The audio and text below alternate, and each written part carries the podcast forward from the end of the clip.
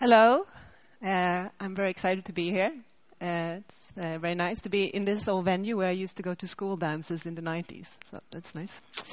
Uh, and uh, uh, my name is Åsa Bjerndell, and I, am trained as an architect, but I work mostly with urban planning and urban design, and working with cities and the development of cities. we always need to think ahead, a long time ahead, because we work with really big scale projects, and it takes a long time to build them. So uh, we always have long timelines. Uh, and uh, so usually like 20, 30 years ahead, that's, that's nothing, nothing out of the ordinary for us. But uh, even in that perspective, Kiruna is quite, quite an exception to have to move a whole city and to do it over the course of 100 years. That's quite something. And it needs a lot of power, deceptions, and lies, I think. So, this is Kiruna today. Uh, Kiruna is in the north of Sweden. It's about uh, 1,400 kim- kilometers north of Malmö. So it's like north of the Arctic Circle. It's far away. And uh, the city was founded in the year 1900, uh, and it was founded to to uh, accommodate the people who moved here to work in the mine with housing. Uh, and uh, this mine is, is, a very big mine and it's very important for the whole Swedish economy actually. Uh, the revenue from this mine about uh, it, it, gives about 1 to 2 percent of Sweden's GNP is from the revenue. So this is a big national importance, this mine. And that's also why now that a couple of years ago they not started noticing that the, the ground on, on top of the mine was starting to collapse with big deformations. You can see them here. This is actually the mine up here, and you can see the deformations, like this moon, moon-like landscape in front of the mine. And the iron ore is kind of like a big slab that goes underneath the city. So now rapidly, this deformation is coming closer and closer to the city of Kiruna. And since uh, the city and the mine is so important, the city has to move. Uh, we can't stop mining. so, uh, and this was kind of what we knew when we, the, me and my colleagues, we went up to Kiruna about a year ago to take part in. A, we were invited to take part in a competition, architectural competition, together with nine other teams about how the future city center of Kiruna, what, what that was supposed to look like. So this is kind of the deformation that they're expecting, the progress of it. And it's kind of, they're running out of time. You can see in 2015, the city starts to fall down. They actually already had to close the train station, and that's that's disappearing now. And now the city hall is next, and in a couple, 10, 15 years, big parts of the city center, and another couple of decades, the whole city will be gone. Uh, so, and this was kind of what we knew when we went up there a year ago, uh, that this was happening. We knew a bit of the history, and of course how important the mine is. But as we were, when we were there, we learned a lot about more. We were there for a couple of really intense days, uh, moving around in the city, talking to people, and we learned what this meant for for the people of Kiruna. And there were four things that kind of stood out for us. The first thing, of course, is the trauma, the sadness of losing your home, your home city, and all these kind of collective, these places that are full with collective and individual memories. They're just going to be gone forever. So that's a big, big, big uh, thing that has to be handled for the population of Kiruna. But there's also another thing. A lot of they they've known this has been going on for a while. So many of the people in Kiruna they're kind of pragmatic and they're used to living in the shadow of the mine. So they they they kind of are at the stage now where they want to move on. They want to take action. They want to kind of plan their lives. And they are kind of experiencing a very big frustration now because they're in limbo. They don't know what's going to happen to their town. There's no plan for what, what, what will we do? Where, where should we move? So there's a big uh, crisis of confidence in the people ruling Kiruna that they can't like decide. So they're, they're really frustrated, the people of Kiruna. So that was the first thing that we learned. The second thing is there is no safe ground in all of Kiruna, not in the city and like not in the landscape around. Everything is a potential mine. So there's no there's no no ground we can trust and that as an urban designer, it's, it's really stressful. So, so this of course need we need to be have a very flexible plan. We always do that when we plan. When we we always need that when we plan like for 20, 40, 50 years into the future. There's so much about the future that we don't know. Uh, there are so many opportunities and challenges that we can't dream of them now. We just need to have some kind of pre- preparation to that our the schemes that we propose can handle them. But this is extreme, of course. And then the third thing that we learned about was uh, this kind of, um, the relationship between the mine and the city. And historically, that's been very uneven, uneven relationship. Uh, the, the, the city kind of stand, stands and falls with the mine. They're totally uh, dependent on the mine. But that is uh, slowly starting to change. And like many other businesses around the world, the the mining company LKAB have noticed that they need to um, to get the workforce that they need, and they need more and more skilled workforce. They need it's getting more and more advanced with the mining, especially as deeper they go down into the mine uh, these people want, they don't just want to work. So to get to kind of recruit and keep these people, they need to offer something more. They need to offer a great place to live. So they start to need a city to, for good housing and for all those other things that comes in, in in living in a city, the urban life. But they also need a city that is self-sufficient, that can offer other kinds of employment than working in the mine, for, so that the people can bring their families and their spouses, husbands and wives and everything, also can find a job. And that's a really big challenge for Kiruna today, because there is nothing except for the mine. And the fourth and last thing that we found out was people have been living in this area for thousands of years. So when the city of Kiruna was founded about 100 years ago, it was founded just on top of three Sami villages. So they have been migrating their reindeers here for thousands of years when they go from winter to summer camps. And uh, the, that was not taken in consideration in the year 1900 when they founded Kiruna. They just put it on top of their important land. And they, uh, as Kiruna has uh, been uh, developing, they've been more and more squeezed together, so they can't they can't really continue their way of life soon. It's getting to be really a problem for them as well. So, uh, problems, problems, problems.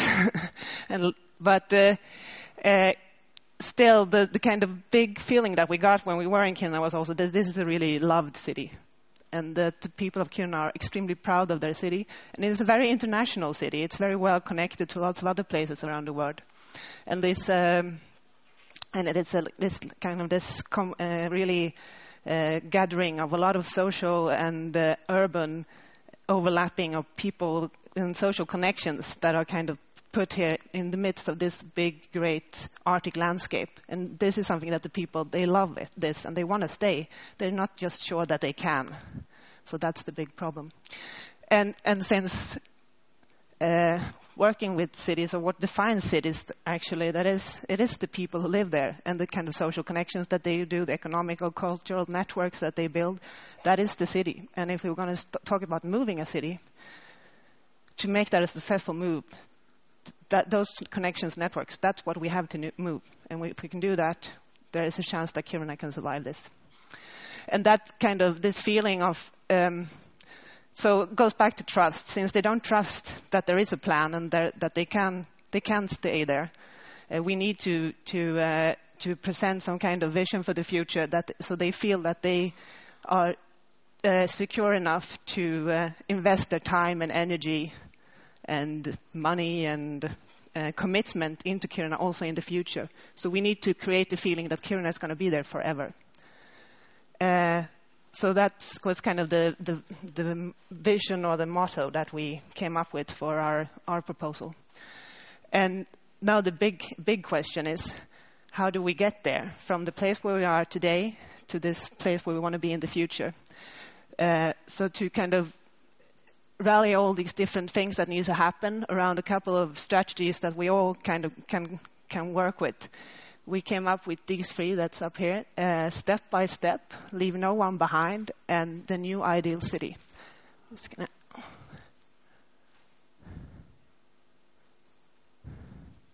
Yeah. So I'm just going to go through this briefly. I just need to know how much time I have because I can talk about this forever. But uh, the first one, step by step. And this is about a couple of things, but uh, of course, uh, we thought, for, first of all, we thought it was really important that through the, the, this whole process, uh, process, that Kiruna it is one city all the time, so that we don't start developing a, like a satellite uh, city center somewhere else that for many years are going to uh, be in uh, compete with existing. So we needed to be one city as this move goes along. Uh, and and the other thing is that uh, well, a city is more, it's not a static thing. It's something that kind of keeps changing all the time. Uh, so we need, even though we need this end picture of knowing what would it look like in 100 years, we also really need to know what the first step is going to be. And that's the, actually the biggest challenge to defining the first step. And we wanted this first step to kind of be, be grounded in the existing city. And uh, therefore, after uh, we found this place that was in the east of the existing city center, was, there was a commercial point, and was uh, we learned that that was kind of an important meeting place in Kiruna today, and that was also along one of the main roads connecting the city center to the airport. So that became our starting point to develop that existing point and then let the new city kind of grow along this existing main road eastwards away from the mine. And as time co- uh, progresses and that new things fall down in the mine and we need to put new public uh, public places, we can put them along this kind of uh, this w- road and making new kind of public nodes along it. And in this way, we can also can be flexible in our planning. That for each step, we can see what what is the what is it we want to do right now, what are the challenges we need to to work with. Uh, so that was the first one, step by step. And this one, leave no one behind, uh, is a very important one, and it has to do with getting all the people of Kiruna on board. Uh, so we came up with a couple three different things that we wanted to do to to make this happen, or at least have the possibility to happen. The first one we called the Kiruna Dialogue, uh, and that's uh, about information, getting the information out to the people of Kiruna. What is happening? Right now and in the long term. And because uh, that was the big frustration. And, and people are different in how we can take in information, also how much we want to kind of interact. Some just want the information, some want to act on it, be able to to uh, di- have a dialogue about it. But we're all different in that way, so we need to both reach out to people and invite them. And we need to use the existing kind of social structures formal and informal that's already in the city to get the information out through them. We need to be where the people are. They shouldn't have to do an extra labor to go and get informed. We need to get the information to them where they are. So that was the first thing. And then we thought of another thing that we wanted to do, and this, this big image is supposed to illustrate something called the Kiruna portal.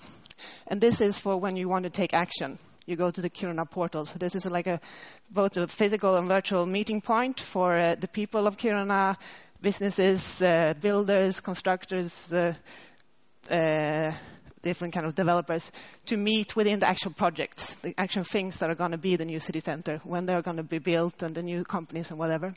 So for instance, we imagine that here is the assembly hall for the new houses this is where they're going to be built, and you can visit, uh, visit and see your new house being built. And we can also uh, reuse a lot of the old building material as, as the houses are being torn down.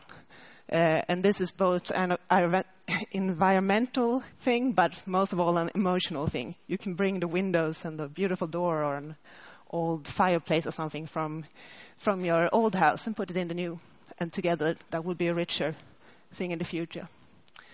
Uh, and then the third thing that we thought of was a Kiruna Biennale. And this is about talking about your experience and kind of gathering up all the people of Kiruna. And they can share with the world how, what is happening to the city and how they're dealing with it. They can invite other, other cities that are in the same situation or just other people that are interested. And they can also talk about the next step. So this, this was like the third thing that we thought would be important. And these all, all these three things, the dialogue, the portal, and the Biennale, has to do with making the move, movement of the city center a collective experience. for all the people of Kiruna. So it's something that happens to everyone and not just the individuals that are affected at each time of the of the of this long process. Okay, and the third is the new ideal city. And the reason why we talk about the ideal city here is when uh, the existing city center was uh, created, it was actually considered an ideal city. Uh, it was uh, very much studied and copied. And it was also the way, one of the main things was how it's situated and on this kind of so, south slope and how it uh, interacts with the climate. It kind of protects from the northern winds and taking the sun and the views of the south. But that is one situation, and the new situation where the new city center is moving is, has another climate, and are, we are in another time, and are, we need new principles for how we design this new part of the city. Uh, and what we wanted to do, of course, was to uh, take these, when we talked about to the people of Kiruna what they thought was important or what they loved about the city, this kind of combination of this urban density and the, the, the social life of the city, and the very, very then very closely the big landscape and the open landscape. There was this combination of this contrast is what they love about the city. And we wanted that to, to be there also in the future when the city kind of grows eastwards. Hmm.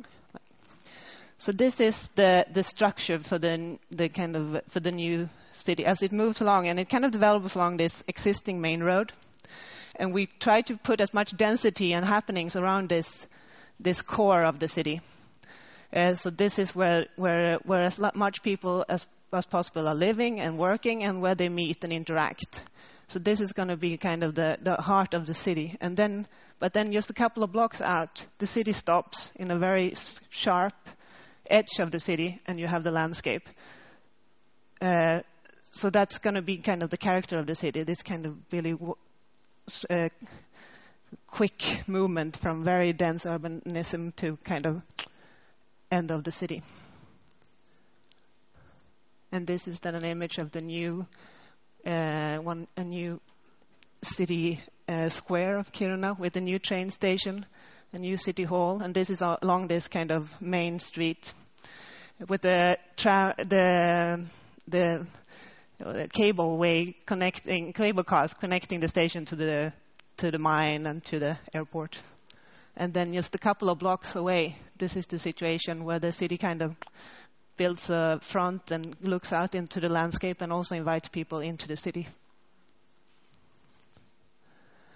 So with these three strategies, uh, we want the kind of aim of working like this is to gather all these different things that need to be happening simultaneously and all these different processes does, that is moving a city to kind of still have some kind of uh, moving in the same kind of direction or something they can rally around. And they're not just, they don't just handle physical structure, but also all the social structures and, uh, and other things as well. Uh, so we can talk about connections and density and dialogue and process, economy and ecology with the same kind of three important strategies.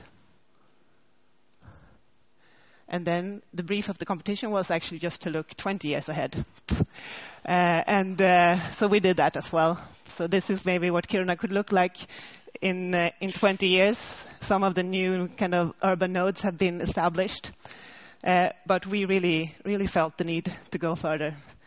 So we wanted to go to the year 2113. So this is what we imagine it could be if you kind of fly over it in 100 years. They're just getting ready for the 50th Biennale. And uh, the city is now going to develop into a self-sufficient city, uh, and it's like a key city in the Barents region. The mine is emptied, or the old mine is empty. It's been transformed into an industrial uh, park and a kind of a historical heritage. And the deformations that are closest to the, the mine has now settled, so the reindeers can come back and walk in their old tracks again. Uh, and uh, yeah, so we think this could be really like it's still a city that is really urban, but still very well connected to its the landscape around it. And just to sum up, why do we need to plan 100 years ahead? it's a bit silly, maybe. You know.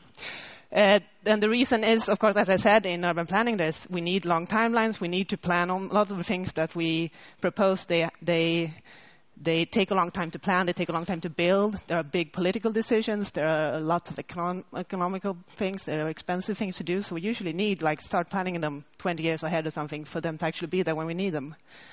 But 100 years, of course, has more to do with the human aspect of uh, the people in Kiruna living, in li- the people living in Kiruna right now to feel, now in 2013, to feel that uh, for, in their perspective and the perspective of their children, Kiruna is going to be there forever.